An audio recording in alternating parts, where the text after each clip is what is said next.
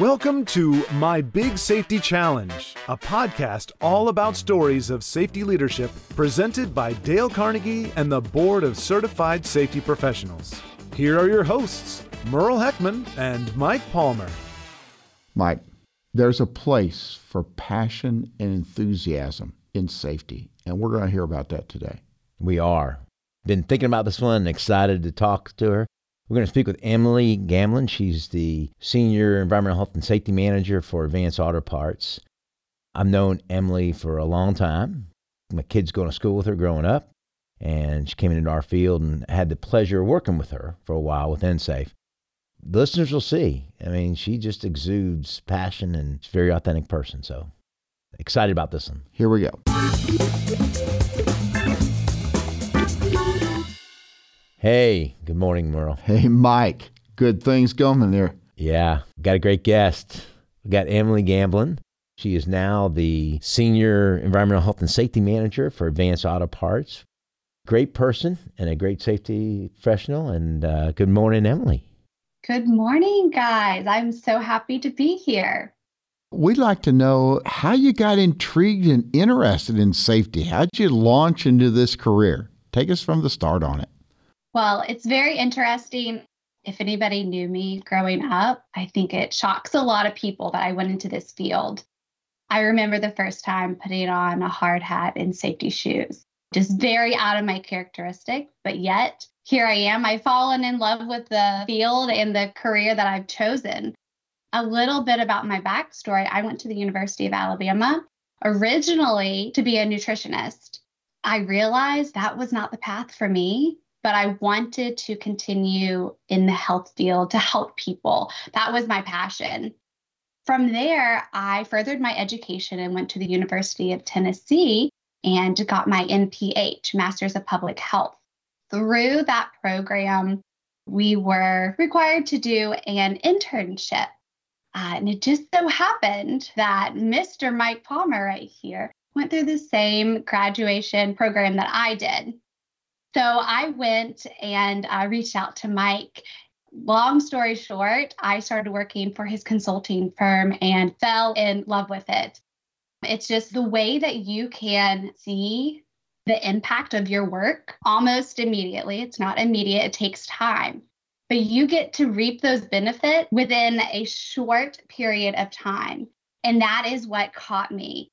So that's actually why I got out of the consulting firm I stayed in environmental health and safety, but I saw the impact of the programs and the implementations that we were doing.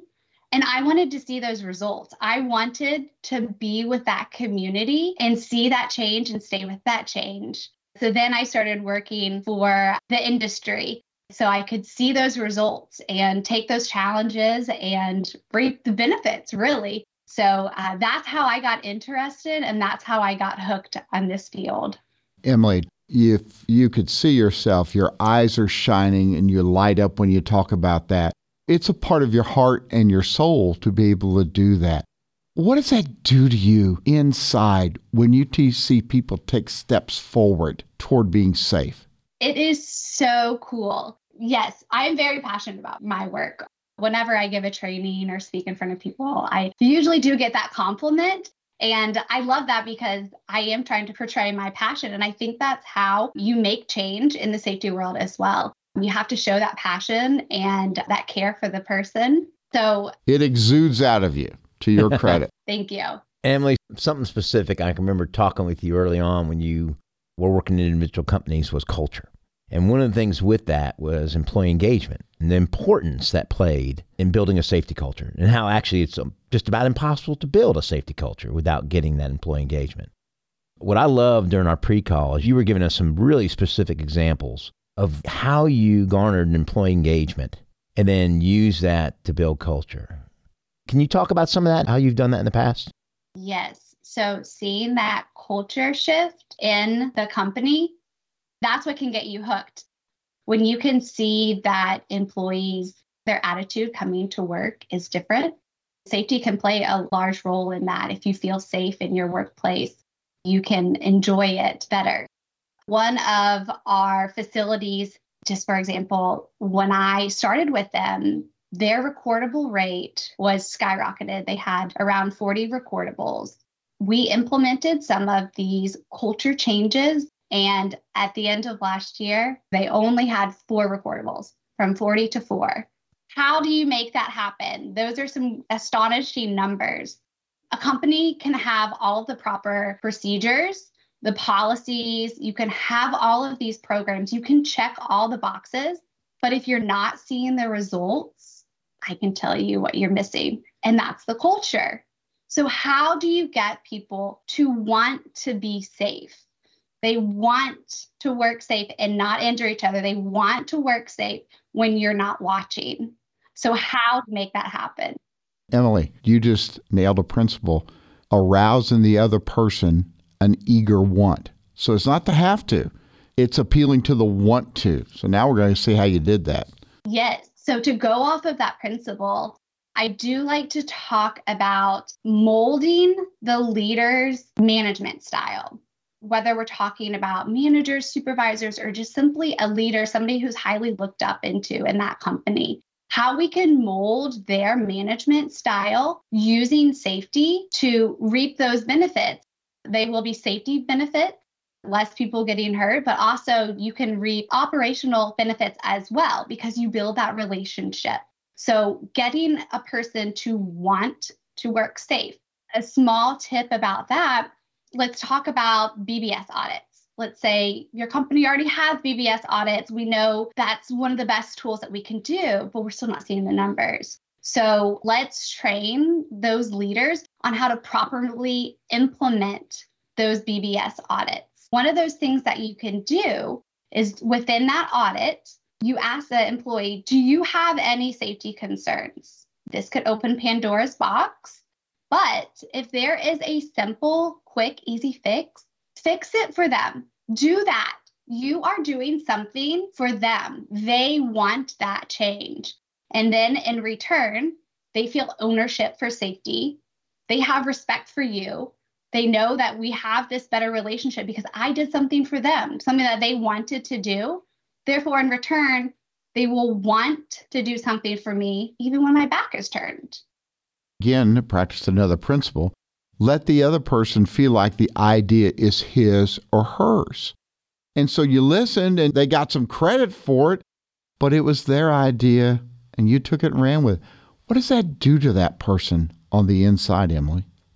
We can also link this to appreciation. They feel appreciated the power of appreciation. We want to also thank that employee because, A, they're spending the time here talking with you. I'm sure they have numbers to hit, operational numbers. So you can thank them, make them feel appreciated as well. Give a sincere compliment or appreciation. When I am training leaders, managers to do, uh, let's say, a BBS audit, let's say on that example, we want to give two thank yous to the employee. Did they come to work today? Yeah, there's a thank you. Uh, so they feel appreciated. We want to thank them for their time. They are taking time out of their work to talk to you about safety. And then if they do give you any safety complaints, you can respond and make them feel appreciated and thank them for that. And then wrapping it back in, you make that change and they're going to appreciate you. And you have that relationship. We're building that relationship. So this goes back to maybe the manager or the supervisor, they're not on the safety team, but they're building that relationship with that employee. So they're going to reap the benefits of safety, but also they're going to have that relationship with that employee. So that employee can come up and ask them questions operationally, or they'll want to hit those numbers operationally because they have that mutual respect. And the same goes with safety. They're not going to want to get hurt because they have mutual respect for you because you've shown them appreciation and you've made them feel that they have a part in safety. It's their idea, it's their change that they cultivated, and therefore you have their buy in. You can get their buy in. Emily, you somehow led people to do that. Was that well received, easily received, much pushback? What you see going on in the actual implementation of that? Because a lot of people say, well, yeah, I'd like that. How do I do it? Right, right. So, if we're talking about, let's see, molding the management style of the leaders and the supervisors, the managers, yes, most likely, realistically, you will get pushback, but getting that connection to them that we're molding them, we're building them and their management style.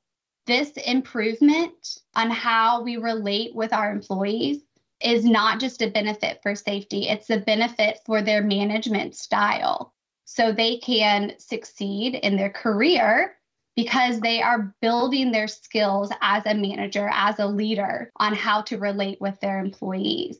So I do training with them, going on the floor, being there, being a personable, actionable person out on the shop floor, you know, having leaders on the floor, not in the office. That's really impactful. We have to be on the shop floor. We have to have that personal relationship. We have to be there to see what the issues are with our own eyes and be alongside the other managers and leaders as they are seeing the issues. Emily, you had a couple notes that I think relate to what you just said. You can't manage it top down, right? You got to manage it bottom up. That's the only way you get employee engagement. But you had said a couple things during our prep call on saturating with safety. And the other one I just absolutely love is vomit safety. So tell me what those are about and uh, what part they have, what you were just talking about as far as uh, being present. Yes. My horrible analogy that you're not going to forget because it's so horrible is vomit safety. We want safety everywhere. We want it on the walls. We want posters. We want recognition parties for safety. We want to be walking that fine line between corny and cool let me tell you about that. In the end, it doesn't matter if you're corny or if you're cool. What matters is that they're talking about safety.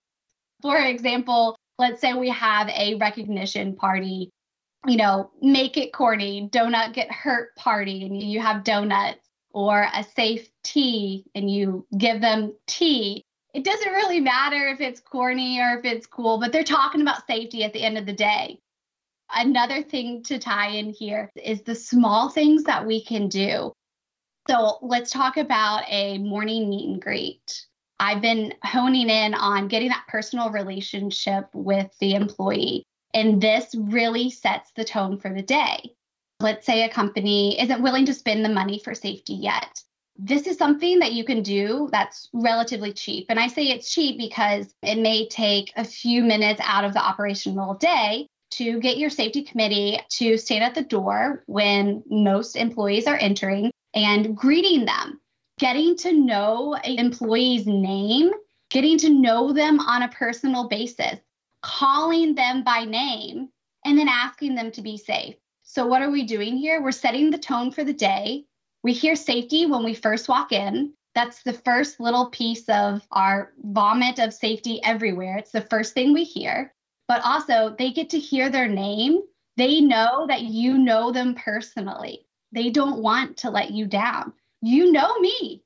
You know my name. You might know my children. You might know I have a pet that I adore, but you get to know me and we make that personal relationship.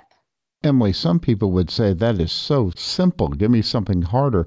You've used another Carnegie principle. Remember that a person's name is to that person the sweetest and most important sound in any language.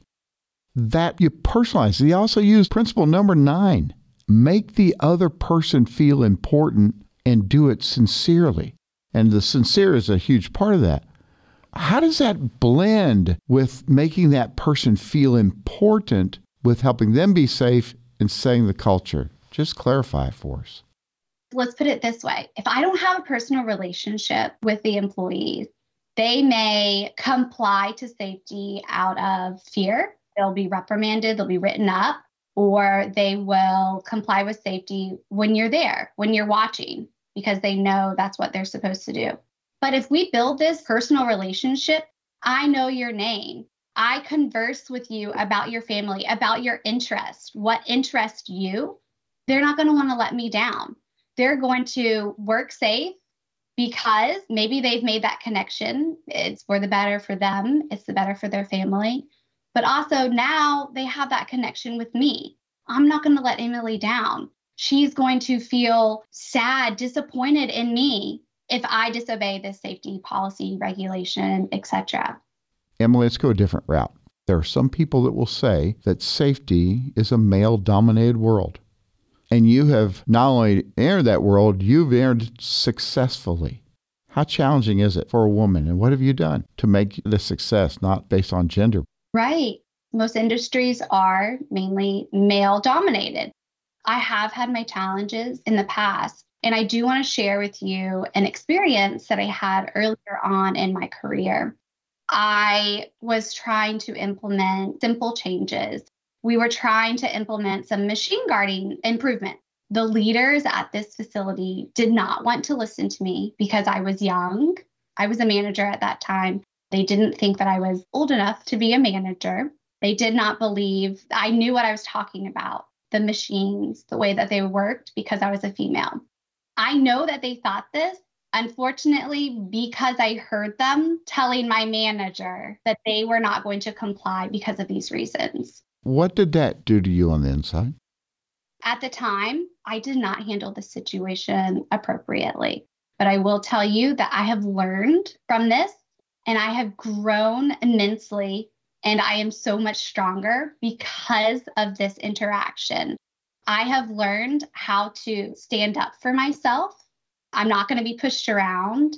I've learned it's not okay to be treated like that and who I can go to for help. In the end, I knew that I was correct on needing all of these improvements for machine guarding.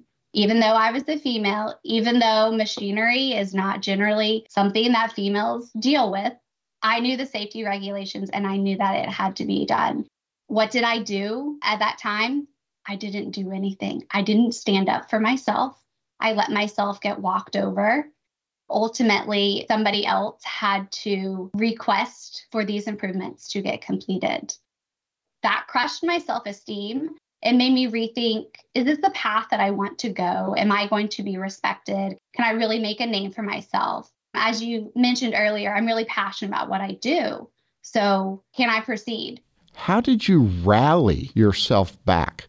Because it was a down time. That's what it sounds like. That's a really great question. And what I have in my life, and I'm very fortunate, is I have some really great mentors. Some of them are male, some of them are female. Being able to speak with them and going back and thinking about what had happened. This was in the past. There was nothing that I could do in the future to fix it, but there was something that I could do to not let that happen again. The lessons that I have learned they've made me stronger. They've made me a better manager. They've made me a stronger woman. They've made me a stronger person just in general. And I know how to stand up for myself. And there's a way to do that. So we talk about getting personal with the employee. Well, that can go with standing up for yourself.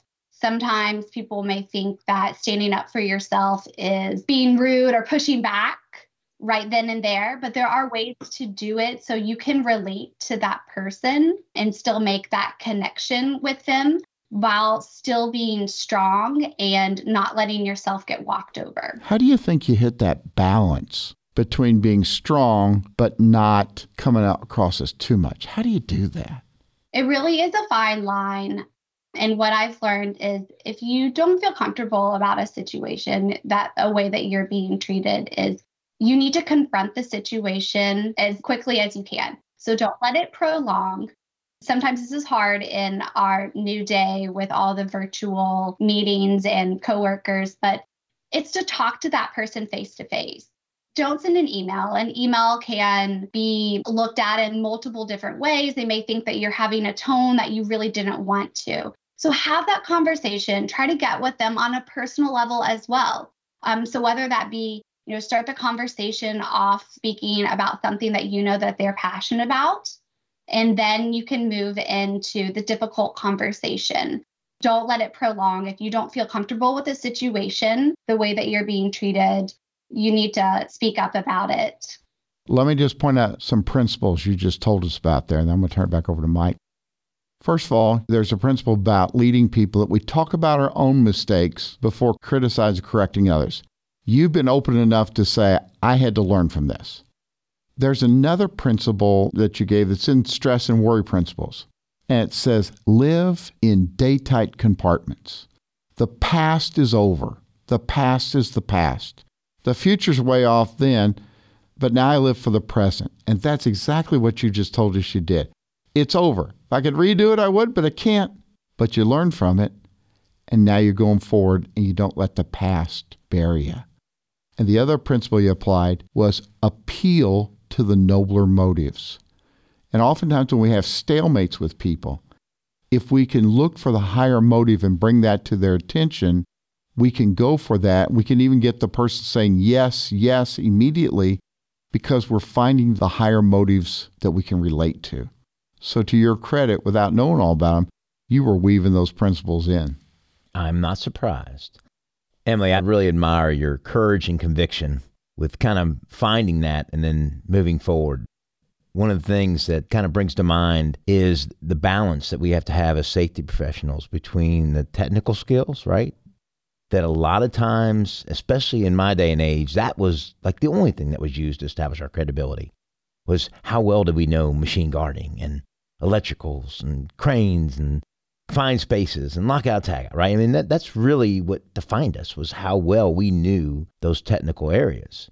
The other skills that you explained so well and which you just exude is your passion and enthusiasm and how you use those skills.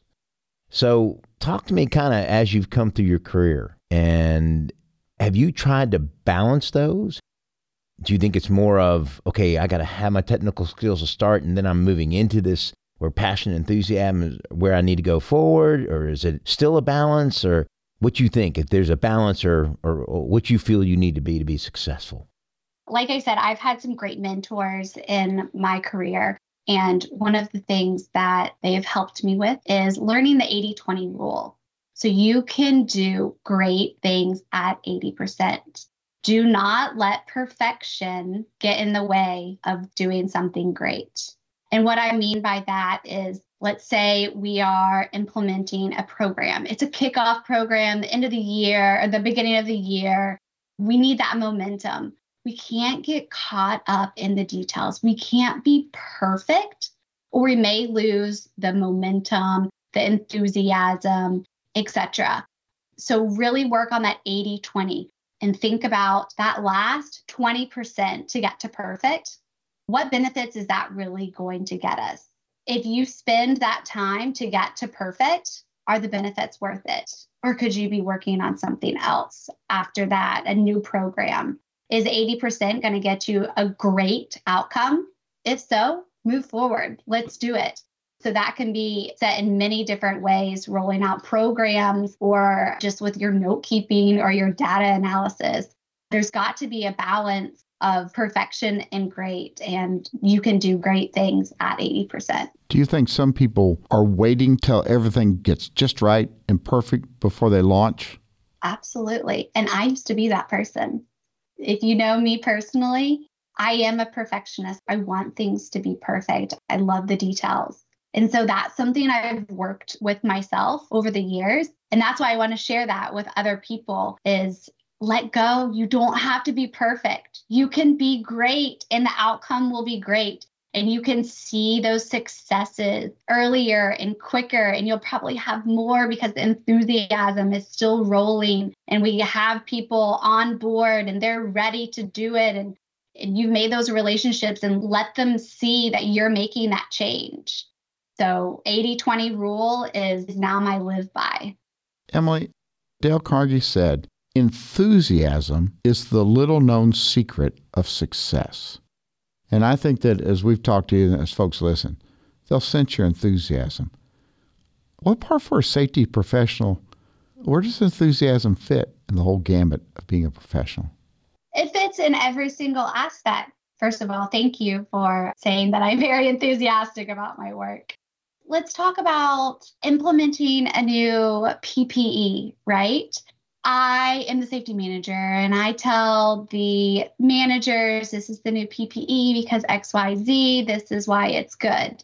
If they go out to their team and they say, well, Emily's telling me we got to wear these new safety gloves, so wear them because Emily said. Am I going to want to wear those gloves? Probably not because I don't know the why.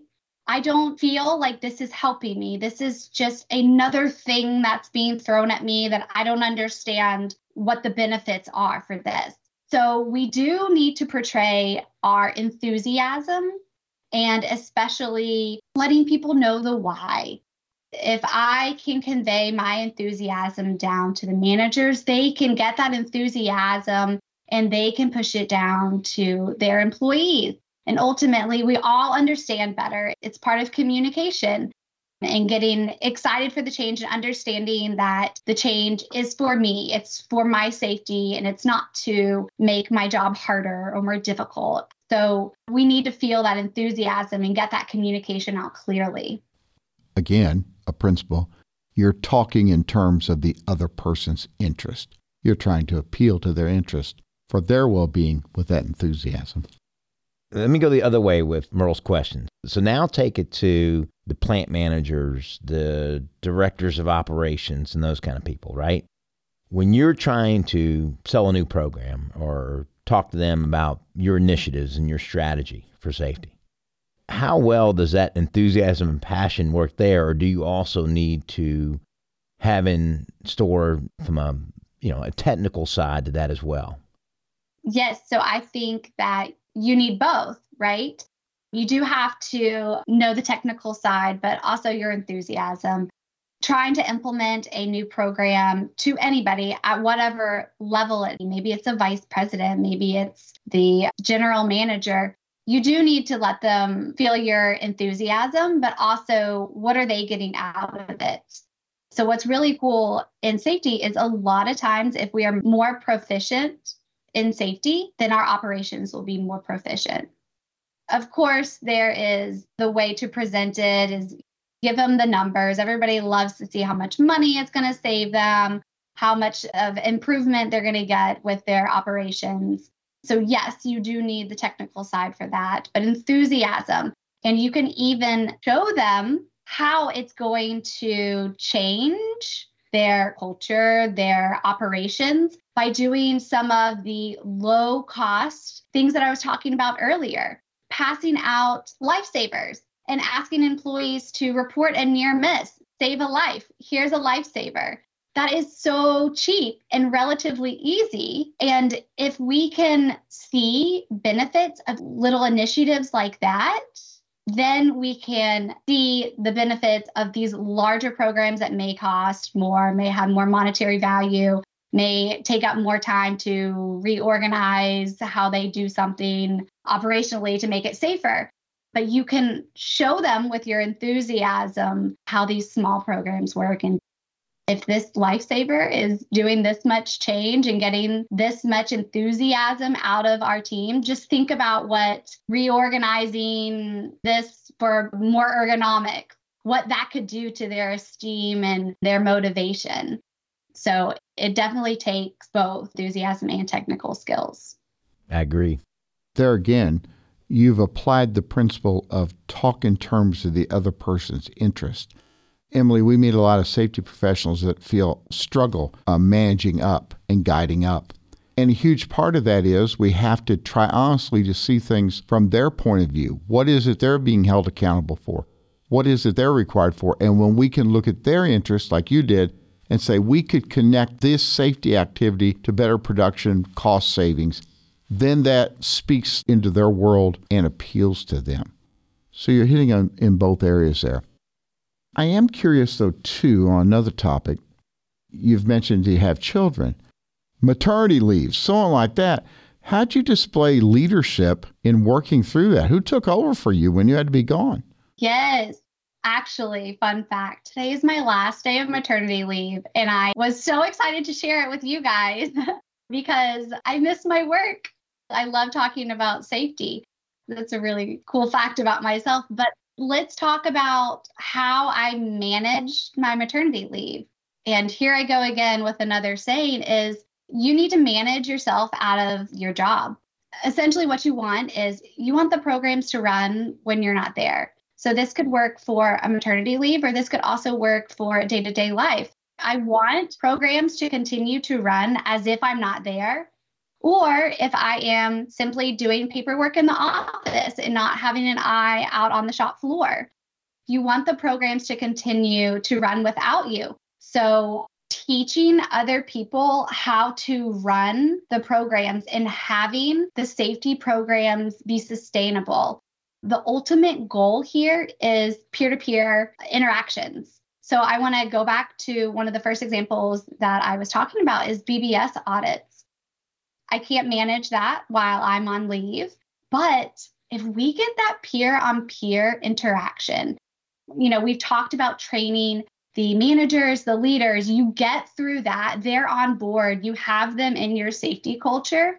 What's the next step is going into peer to peer. That's the ultimate goal. So I feel that my coworker cares about me enough to come up and do a safety audit on me. And I can give them feedback. They can give me feedback. We can keep each other safe because we have that mutual respect.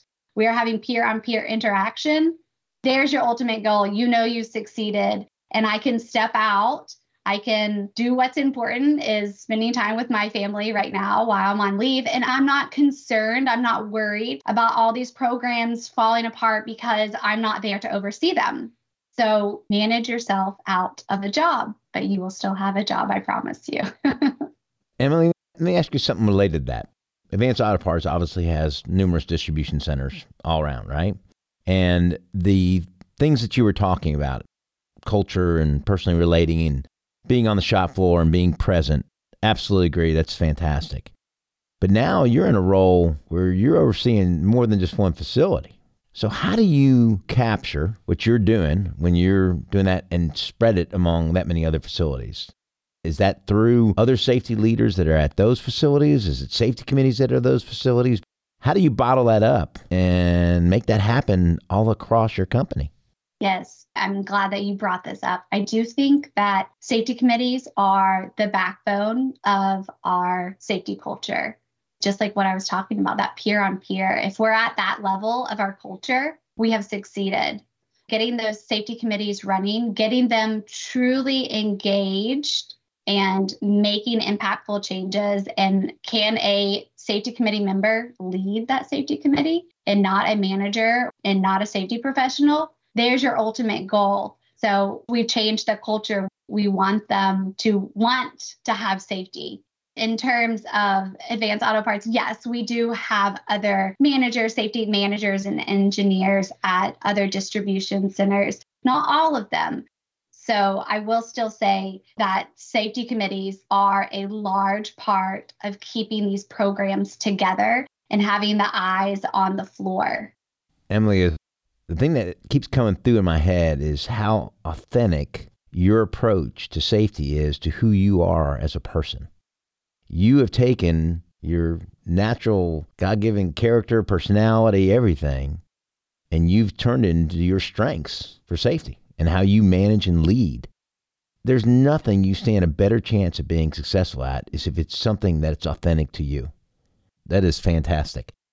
All right, so you have done so well. You have qualified for our rapid yeah, fire. You're advancing round. to the next level. Yes. Oh, yeah. Advancing to the next level. So, what I'd like to do is I'm going to ask you three questions.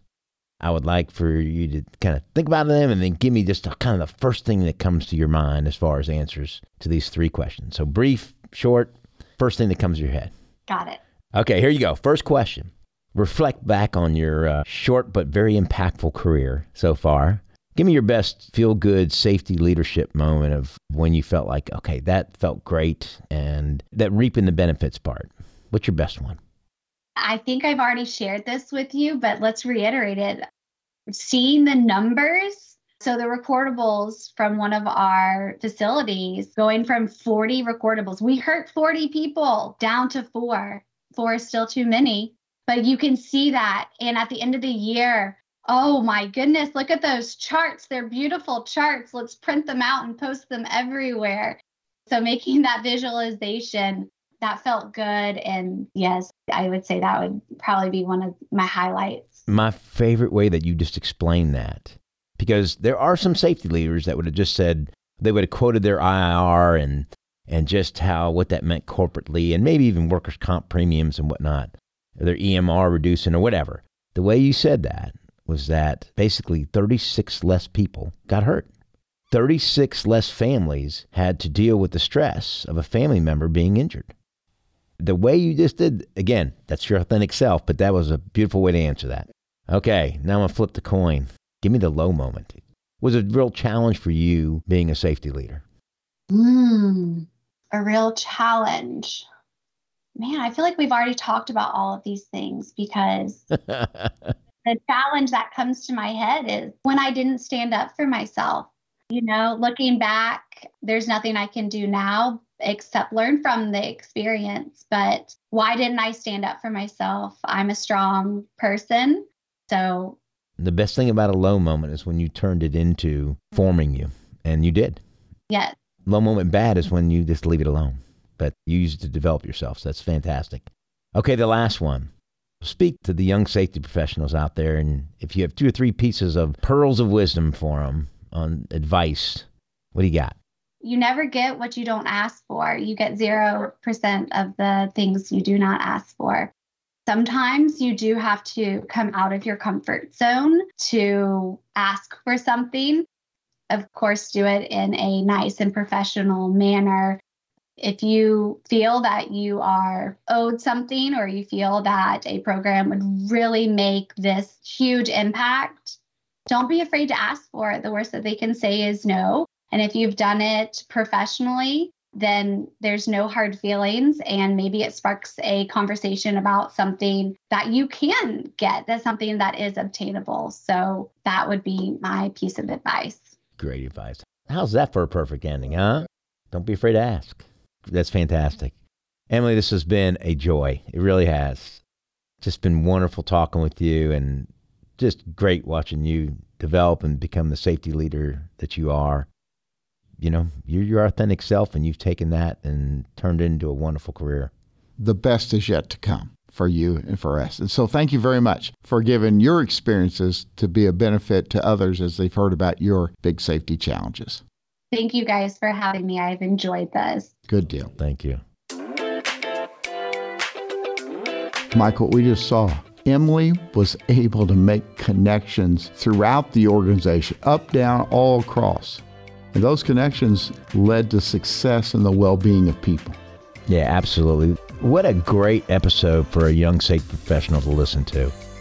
Man, she lit up when she talked about safety culture and things you could do, and then being able to see that happen, you know, being able to see injuries reduce from 40 to 4, right?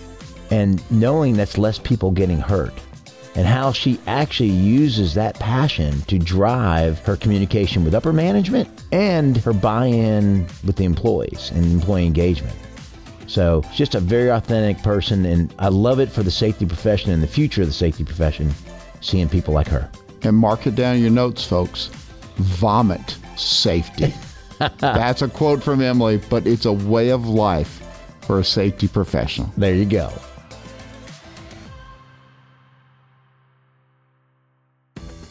Thanks for listening to My Big Safety Challenge, a podcast produced in partnership by Dale Carnegie and BCSP. With your hosts, Dale Carnegie Master Trainer Merle Heckman and Mike Palmer, Principal at NSAFE. Executive produced by Charlie Eltringham. Supervising producer Michael Escobedo. Audio engineering and editing from Jesse Gray and Jiachi Liu. Editorial support from Tyson Matthews. Consulting producers are Colin Brown and Mark Sullivan. To have new episodes delivered directly to you, please subscribe on Apple Podcasts, Spotify, or wherever fine podcasts are downloaded. If you would like to share your story of a safety leadership challenge you faced, email us at info at mybigsafetychallenge.com. See you next time.